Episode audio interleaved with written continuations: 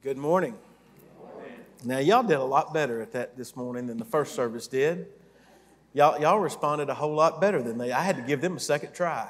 So, so y'all are to be commended. You can go home and you can brag about that, especially if you know somebody was in the first service. You can let them know you didn't have to have a second shot. That's good. I'm glad that y'all are all here this morning. Thank you for coming and worshiping with us here at Ivy Creek Baptist Church. If you've got your Bibles, and I hope that you do, please take them out. Turn with me once again to the book of Genesis and to chapter 49. Genesis chapter 49. If you've been with us on this journey through Genesis, where we've been basically studying the second half of this book since the beginning of the year, uh, you'll know that our study has primarily uh, fallen to the examination of the lives of two men the lives of Jacob, who was the son of Isaac and the grandson of Abraham. And also, we have studied the life of Joseph, who was Jacob's 11th born and his favorite son.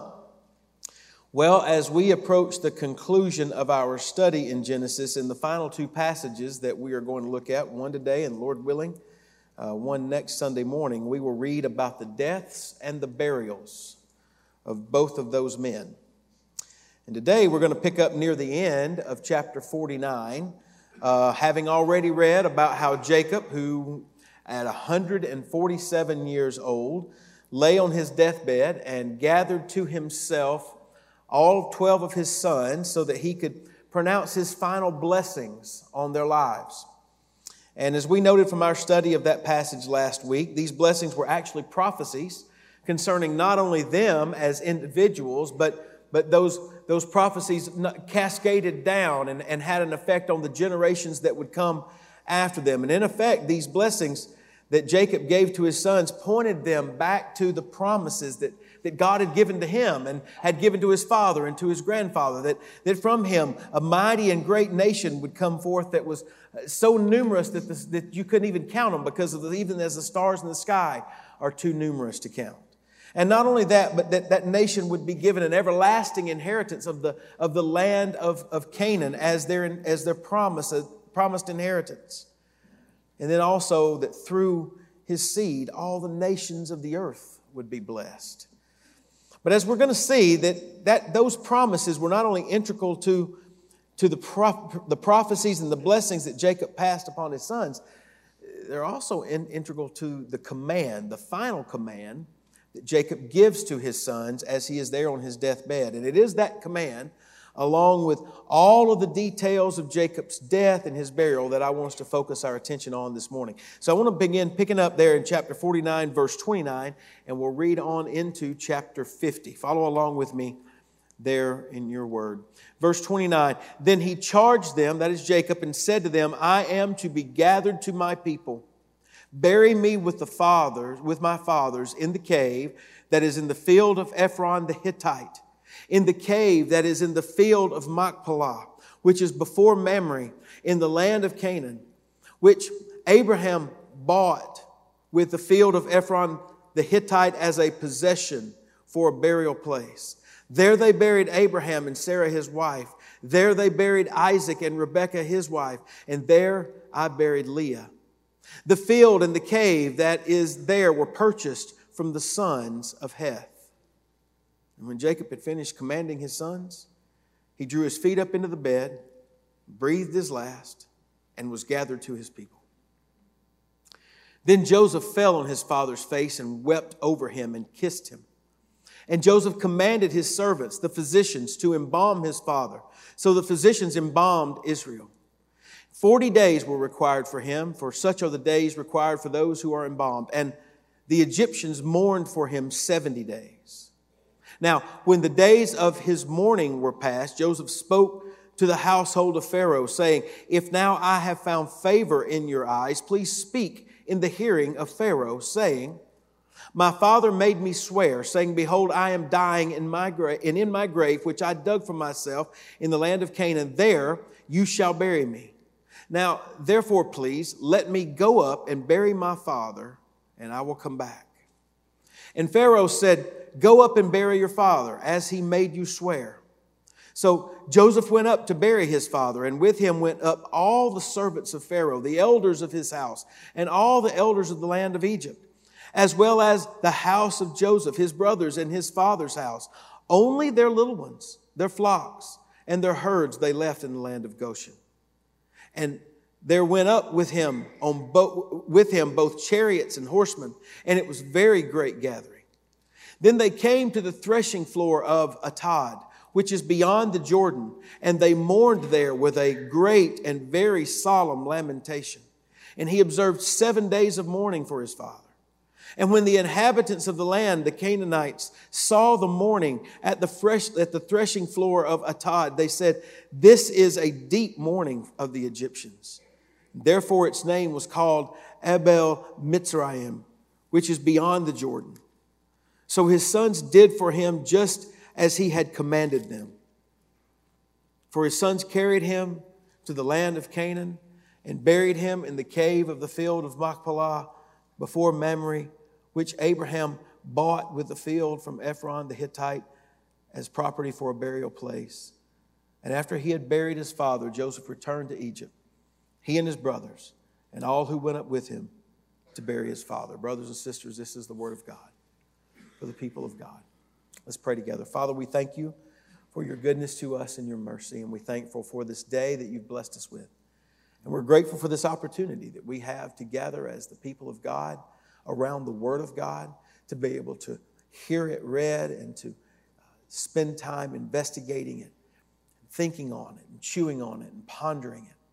And what we pray is that we would be found people who are able to hear and our eyes are able to see and our ears are able to hear and our hearts are able to understand that which you would have us to see and to hear and to understand this morning.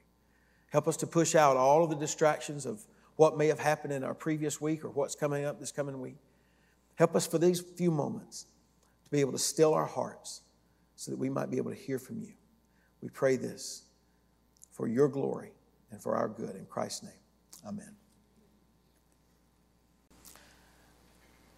my parents are sitting here this morning, and so they will tell you if you want to confirm with them. I am by nature an inquisitive person. I like to ask questions. Um, and in particular, when I am reading historical narrative, like what I've just read for you this morning, and like predominantly the entire book of Genesis is, when I read it, I like to ask questions of the text. And, and I ask questions pretty much every time I sit down to read a passage, these are the questions that I, I tend to, to, to go toward. Questions like, what did, the, what did the author intend for me to understand about this event? Um, why did the author write this, but not write about that, which might seem to be more important? Why did the author speed up the pace of a particular text? Or why did he slow it down to almost a snail's crawl? Those are the kind of questions that run through my mind as I'm reading a passage of Scripture. Now, that may seem a little foreign and, and, and, and a little crazy, and, and that's okay, as I am a little crazy. Uh, but I would encourage you that if you don't read your Scriptures that way, that you try it. I believe reading the text, sitting down with the Scriptures, and when you read them, to ask the questions of, of who and what and when and where and why, those questions are incredibly important because when you ask those questions, a lot of times you stumble across some truths that you might not have ever really thought or pondered if you had not inquired of the text. In accordance with that, what I've done today is I provided you with a little different outline than I normally provide you. Normally, I give you a statement or, or, or something that, that has a couple of blanks in it. Sometimes it's just a word or two, but those are blanks for you to fill in. Well, I didn't do that this week. I just simply this week decided to give you an outline that was made up of the questions that I asked of this text when I went through it and studied it for myself. And what I hope you'll do is you'll take the time with the blank space that's there, maybe fill in some of those answers. Or maybe it, it might even spur you to have some other questions that I didn't come up with that you'll go back and seek for yourself. Either way, that's, that's going to be the way that we handle this passage this morning. And what I want you to note is the very first question that I came across when I was studying this passage was simply this. The first question is what did Jacob believe? Based upon what he said, based upon the things that he does here, what did Jacob believe? I think that's an important place to begin. Verse 29, we see that Jacob announces to his sons, I am to be gathered to my people. Now, that phrase often is, is, is assumed to mean that it, it, he was going to be buried with his people. I mean, after all, uh, in his follow up instructions to his sons, Jacob directs them to go and bury his body in the same grave in which his father and his grandfather were buried. And so many think that when, when he talks about being gathered to his people, that's just what it means. It means that his body was going to be gathered to the other bodies of those in the, in the grave there in Machpelah. But I want you to notice that Jacob's reference for his being gathered to his people was not a reference to his burial. Rather, it was a reference to his death. In other words, his being gathered to his people was going to happen whether or not his body was ever taken back to the land of Canaan. In, in fact, that's exactly what we're told by Moses, the narrator, down in verse 33. In verse 33, Moses tells us that when Jacob had finished commanding his sons, he drew his feet up into the bed and he breathed his last and was gathered to his people. In other words, Moses clearly tells us that Jacob was gathered to his people long before he was ever taken and buried back in the land of Canaan. So, if by using the phrase, I am to be gathered to my people, Jacob intended to communicate that he was about to die, then, then what was his conviction? What did Jacob truly believe? Well, clearly, Jacob realized that his life, the physical world in which his body had lived and in which our body lives and exists, well, he evidently understood that that's not all that there is. Jacob believed that there was a life to come. He believed that that there was a life in which his spirit would join the spirits of his fathers in the next world. And the question really gets down to what would be the connecting factor that would unite him to his people in the next world? And I would suggest to you that that uniting characteristic is the characteristic of faith. In fact, that's what the writer of Hebrews tells us.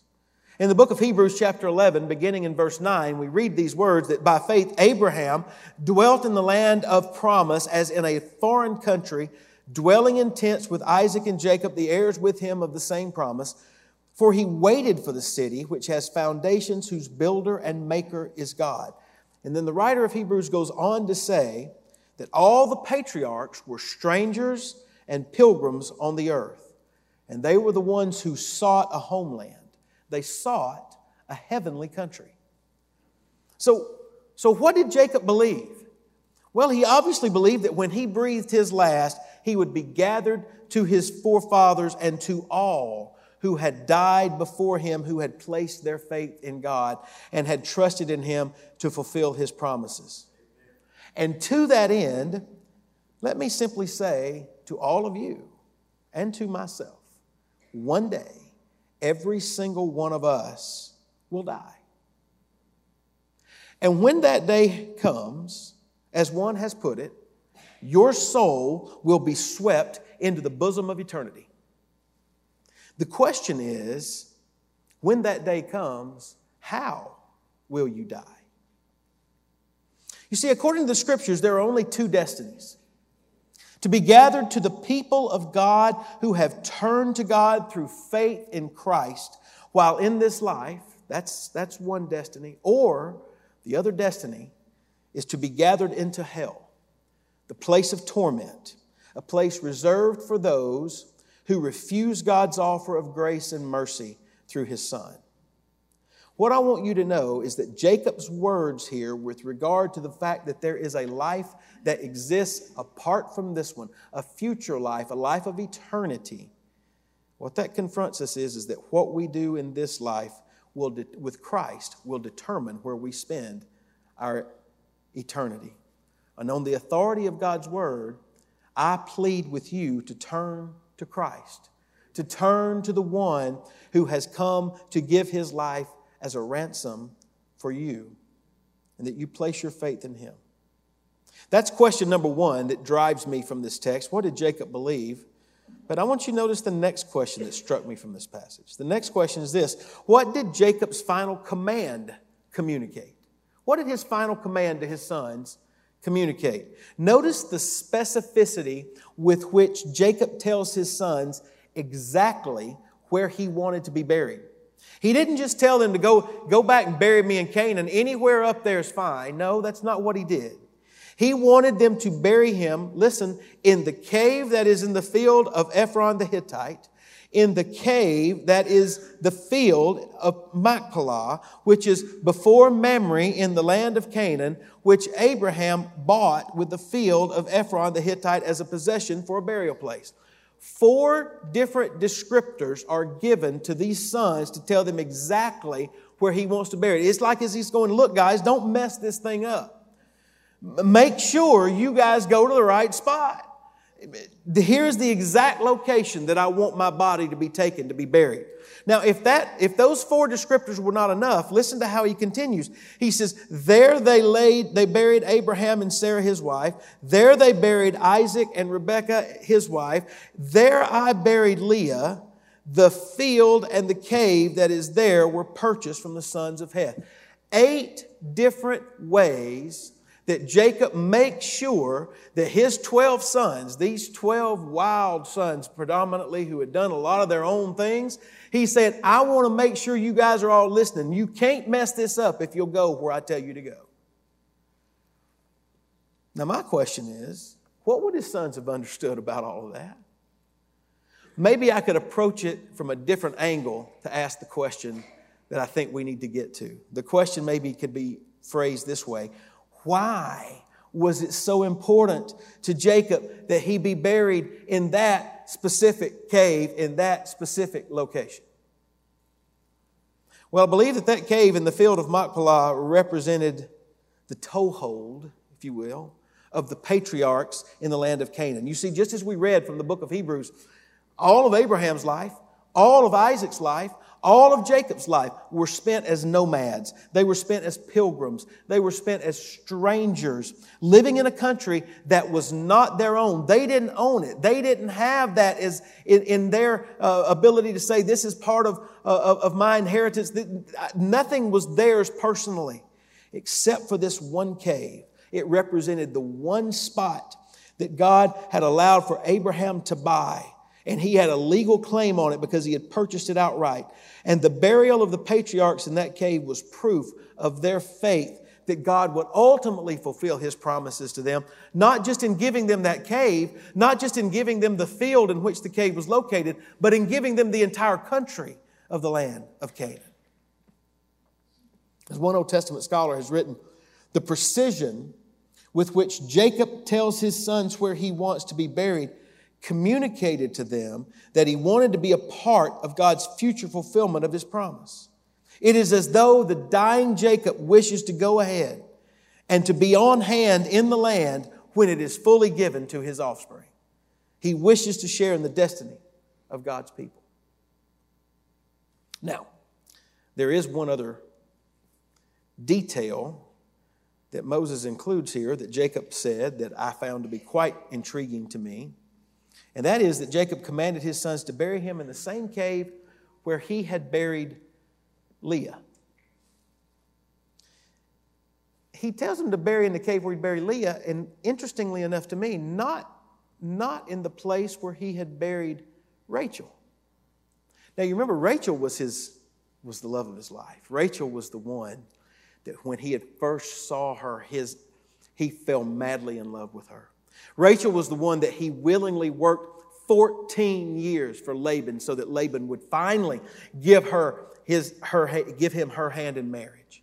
And so so this was the one. This was the love of his life. This was the one that he had adored all of his life. And if you'll remember from back in chapter 48 Jacob recounted to Joseph how years earlier he had buried Rachel near Bethlehem. And honestly, I wondered when I read that, why didn't, why didn't, why didn't Jacob bury Rachel in that same cave? in the field of Machpelah? Why, why did he bury her in Bethlehem and not there? And, and, and scholars have, have written about that and they say, well, she died unexpectedly and early. And because of the arid environment of, of the area, those bodies would have decayed very quickly and it probably just did not afford Jacob the opportunity to take her body to be buried there. And the truth is, we're not given any specifics with, with, with why, but regardless, what we do know is that she was not buried in that cave, but Jacob's instructions were bury me in that cave where I buried Leah. Now, as I said, I am by nature an inquisitive person, and so I have pondered that detail, and I've wondered why Jacob mentions that Leah was buried there. And while the text does not give us any definitive answer, I just want to be honest and say that up front.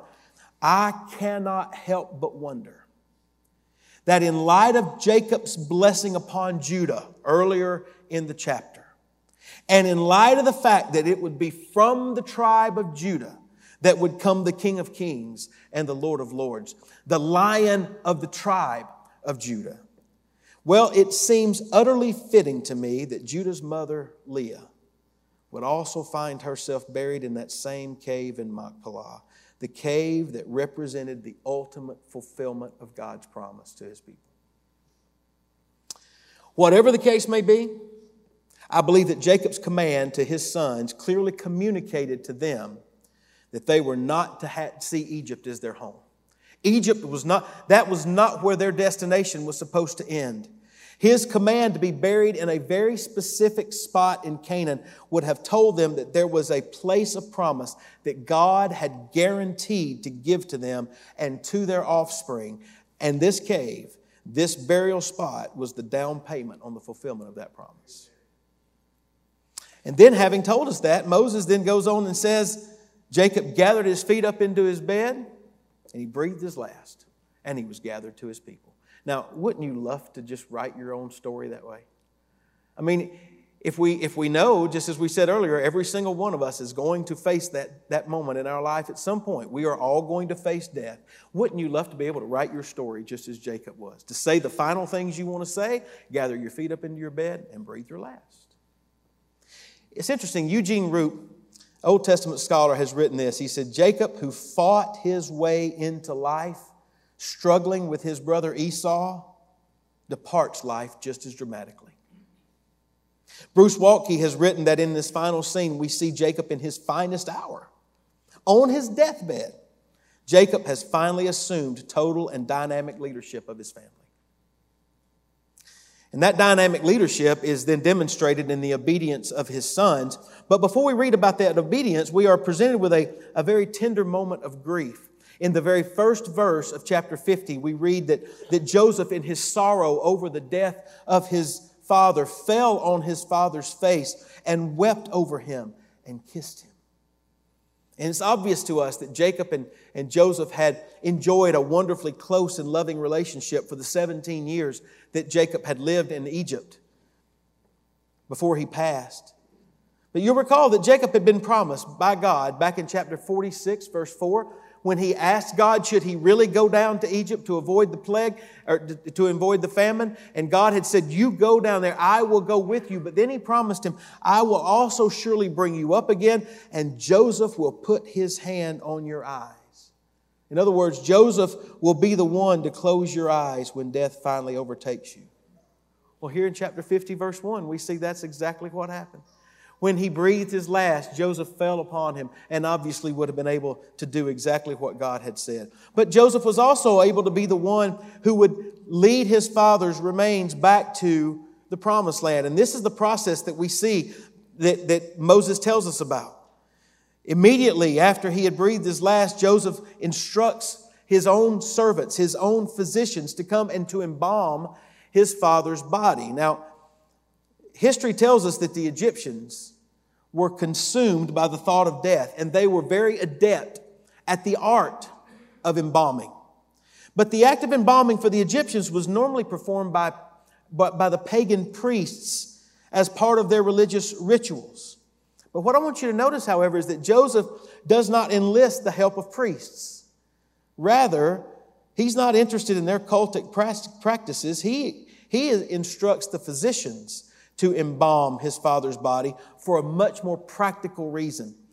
It's to stave off its decomposition until he could take his father back to Canaan. And the process of that embalming took 40 days. And then we read that all of Egypt mourned for Jacob for 70 days. Now, that respect that was shown to mourn his death for 70 days Who do you think that that respect really was for? It's for Joseph.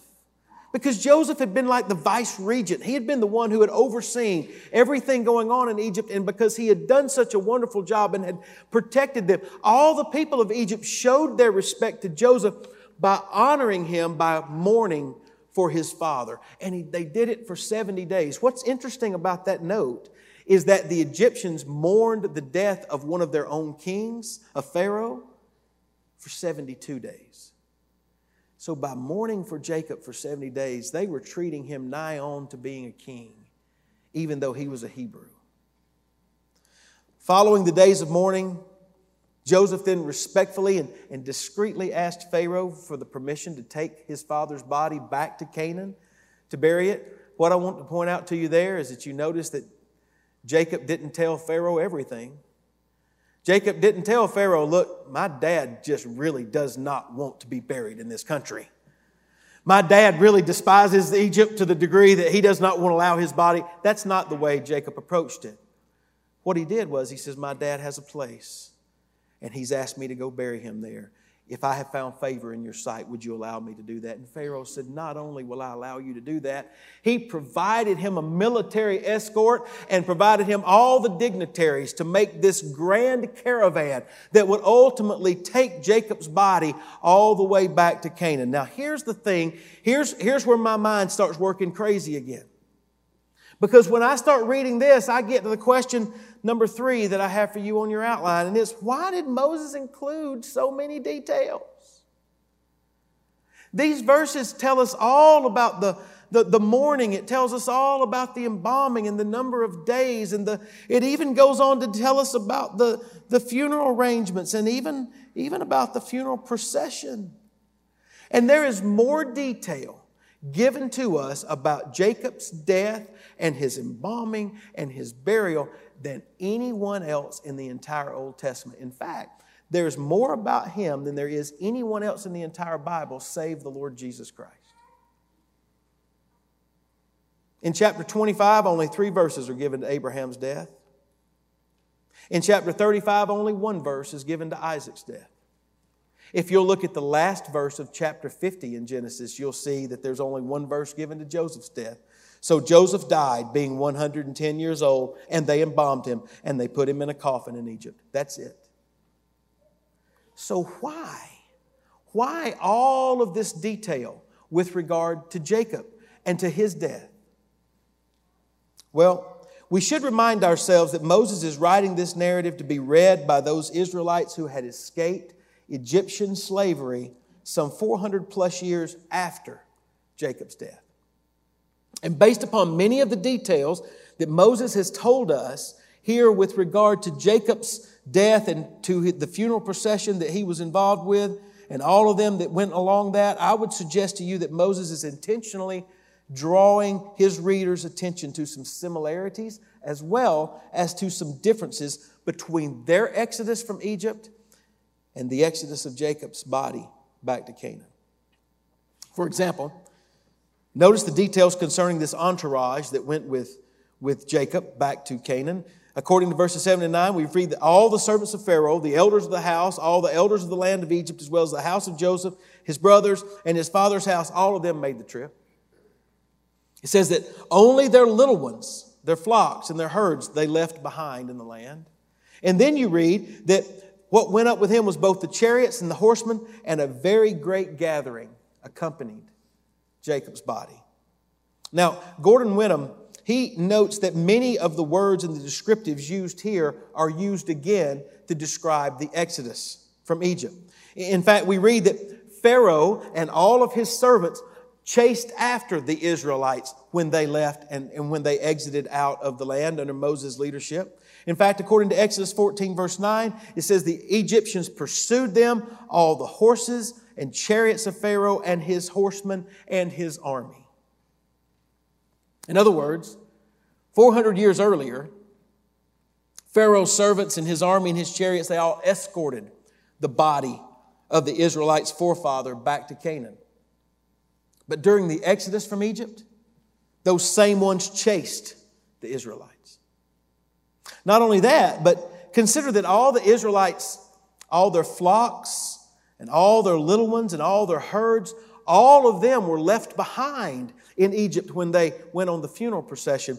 But specifically, Exodus tells us that all, everything the Israelites owned, all of their flocks, all of their herds, all of their little ones went with them when they made the Exodus. And what that tells us is, is that those who went on Jacob's funeral procession obviously had every intention of coming back to Egypt. But when the Israelites left Egypt, they had no intention of ever coming back. But there's still another detail that I want to point out to you. In verse 10, we're told that all of those in that funeral procession came to the threshing floor of Atad, which is beyond the Jordan. Now, I don't have a map to be able to show you, but I want you to know that why that detail is so important is that it tells us that Jacob's funeral procession, for some unknown reason, took the long, circuitous way around the bottom of the Dead Sea, and then it went back up on the eastern side of the Jordan River, which incidentally is the same route that the Israelites would take 400 years later under Moses' leadership. They did not take the direct route from Egypt straight up around the Mediterranean Sea and straight up into Israel. They did not take that direct route. The same route if they had retraced the steps from when they had come from Canaan into Egypt 17 years earlier. And though we have no idea why this roundabout route was taken, the point is simply this those reading Moses' words 400 years later would have identified with this passage. It would have resonated with them because when they read about Jacob's funeral procession, they would have realized that they weren't the first one to travel the same path from Egypt to Canaan. Now, let me just ask you a question this morning. How many times have you faced something in your life that you did not know how it was going to turn out? You've had some difficulty. You've had something in front of you that you weren't sure how you were going to make it from this spot to that spot. And suddenly someone came along and said, put their arm around you and came up beside you and said, I just want you to know I'm praying for you because I've been where you are. And I have walked those steps before you. And I don't know about you, but the times when that's happened with me, the wave of comfort that has come over my heart and my life at that time to know that there was someone who had walked that same path before I walked it.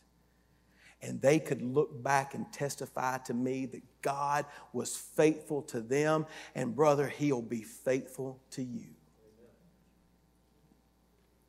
I believe that is very likely one of the very reasons why all of these details are there. All of these comparisons and all these contrasts that Moses embeds in this passage, he slows the pace of this narrative down so that he can speak to these Israelites who had been delivered from their Egyptian slavery and remind them that the same God who had kept his promises to their forefather Jacob would also keep his promises to them. So, those are the three questions that grabbed me as I went through this text today. Those are the ones. What did Jacob believe? What did Jacob's command about where he was to be buried communicate to his sons? And why did Moses provide us so many details? And I've done the best that I know how to do to try to answer those questions, but it, it also then leads me to the fourth question because we have to take a step back, right? We can't stay just located in the sun standing around the bed, and we can't just locate ourselves in those ancient Israelites. We've got to locate ourselves in the 21st century. So, the final question, really, that begs to be asked from this text is this what does all this mean for us? In light of what Jacob believed, in light of what his sons came to understand, and in light of what those ancient Israelites who read this story realized, what should you and I take away from this text? How does this story of Jacob's death and burial impact me and you. Well, what we cannot ignore, what we cannot ignore is the overarching theme of God's faithfulness to his promises. When you distill everything down to its, to its lowest point, you come away with that God is always faithful to his promises. We've continued to see that again and again and again throughout our, story, our study of the book of Genesis. In other words, the one sustaining common thread that weaves its way through the lives of Abraham, Isaac, and Jacob and Joseph is their confident hope that God will be faithful to his promises. That didn't mean that there were never moments of doubt in their lives. We've seen those moments. It didn't mean, as we look at there, that they always lived a perfect life of faith. Certainly they did not. And when we examine our own lives, we realize that there are moments when we always do not take God at His word and when we do not always live a perfect life of faith. But when we come to these closing moments of Jacob's life, we realize that despite all of his faltering, despite all of his failing, he had come to grasp onto that one hope that God is always faithful to his promises. That's why I think this passage is just so such an important one. I think it's so important, not only for, for the sons, but for those Israelites who had exited out of Egypt 400 years after Jacob's death. You see, after they had traced his steps in the wilderness and they had gotten to the threshold of going into the land of promise, we read at the end of the Pentateuch that Moses died. He too was gathered to his people. And now those Israelites stood there. There was the river in front of them. And beyond the river was the land of promise. And suddenly they had a new leader whose name was Joshua. And when Joshua spoke to them, he spoke to them on behalf of God. And God's word to them were this be strong and courageous. Why? Because it is such a thing to be fearful and to, and to shrink back from the promises of God. What would it be that would propel them across that river into the land of the unknown that they weren't sure exactly how it was going to go about? It was this. The same God who had been faithful to Abraham had been faithful to Isaac and had been faithful to Jacob. And he was there waiting on them and said, Come on, be strong and courageous and go into that land which I have given to you. Brothers and sisters, that is where all of this really comes back home to roost with us we too often find ourselves in difficult and uncertain times. Perhaps these times have been brought on by conflict or by sickness or by our job or by financial stress. Perhaps it is because there is something new on our horizon that we are afraid to move toward because we simply do not know how things will turn out. Here is where the gospel makes all the difference in the world. You see, our hope to persevere in the face of hard and uncertain circumstances comes not because we understand everything, and it comes not because everything always works out the way we want it to. Rather, our hope lies in the fact that as believers in the Lord Jesus Christ, God has promised that He will never forsake us, He will never leave us, He will not abandon us, and He will not leave us fatherless. And since that is true, then those whose faith is in Christ can not only face hardship and uncertainty, brothers and sisters, we can also face death, knowing that our Lord has gone before us to prepare a place for us so that when He comes back for us, He will receive us to Himself. And that's what leads me to my sermon in a sentence this morning, which is this. Because God is faithful to His promises, we can persevere through difficult and uncertain seasons of our lives and face death confident that our eternal destiny is secure. Are you living with that perseverance? Do you have that confidence? More specifically, is your faith firmly grounded in the gospel of Jesus Christ? Like, like Jacob, are you confident that you will be gathered to the people of God who have turned to God through faith in his son? I want you to know that Jesus is your only hope. There is no other hope. And my prayer is that you will turn to Him and trust Him as your Savior and Lord. And if that is where your hope and your confidence is placed, then are you persevering? According to the scriptures, you and I can face whatever circumstance this life may throw at us with confident assurance because we know that if God is for us, then we have no need to fear those who may be against us. And furthermore, when death comes, we know that we can face it with confidence because our eternal destiny is secure. And we can be confident that we will be ushered into the presence of our Savior, whose arms will be wide open to receive us to Himself. Brothers and sisters, God is always faithful to His promises. This is the Word of God, and it is for the people. Let's pray together this morning. Father, thank you for this reminder from your holy word about the thing that we need to be most confident of, and that is that you are a God who keeps his promises. And because you're a God that keeps his promises, that necessarily means that when you tell us you have sent your only Son to be the only way, the only truth, and the only life, we need to recognize that that is the only way for salvation to happen. It does not rest in our good works. It does not rest in us being a little better than somebody else. It doesn't cause us to look horizontally at those sitting next to us. It causes us to look straight into the face of the only hope that we have, Jesus Christ. And because you're faithful to your word and to your promises, you have told us that the only hope that we have is through Him, through humbling ourselves before Him and confessing Him as Savior and Lord. So, my prayer this morning is that your Holy Spirit might penetrate the heart of anyone here today who has truly never come to you by faith. Because, God, you are their only hope. Jesus is their only hope. I pray that you would make that abundantly clear to them. And for those of us who have grasped on to you as our only hope and our only measure of salvation, then I pray that you would penetrate our hearts with the, with the resounding truth of the fact that because you keep your promises, then we can face whatever comes our way because we know that you will walk with us. You will carry us through those moments. You are faithful. So I pray today that you would encourage our hearts that as we leave this place and face all of those things in our lives that we don't understand and don't know how it's going to work out, that we would not be overcome and overwhelmed by those pressures, but rather that we would be overwhelmed by your great love and your faithfulness to us. This is my prayer, and I pray it in Christ's name. Amen.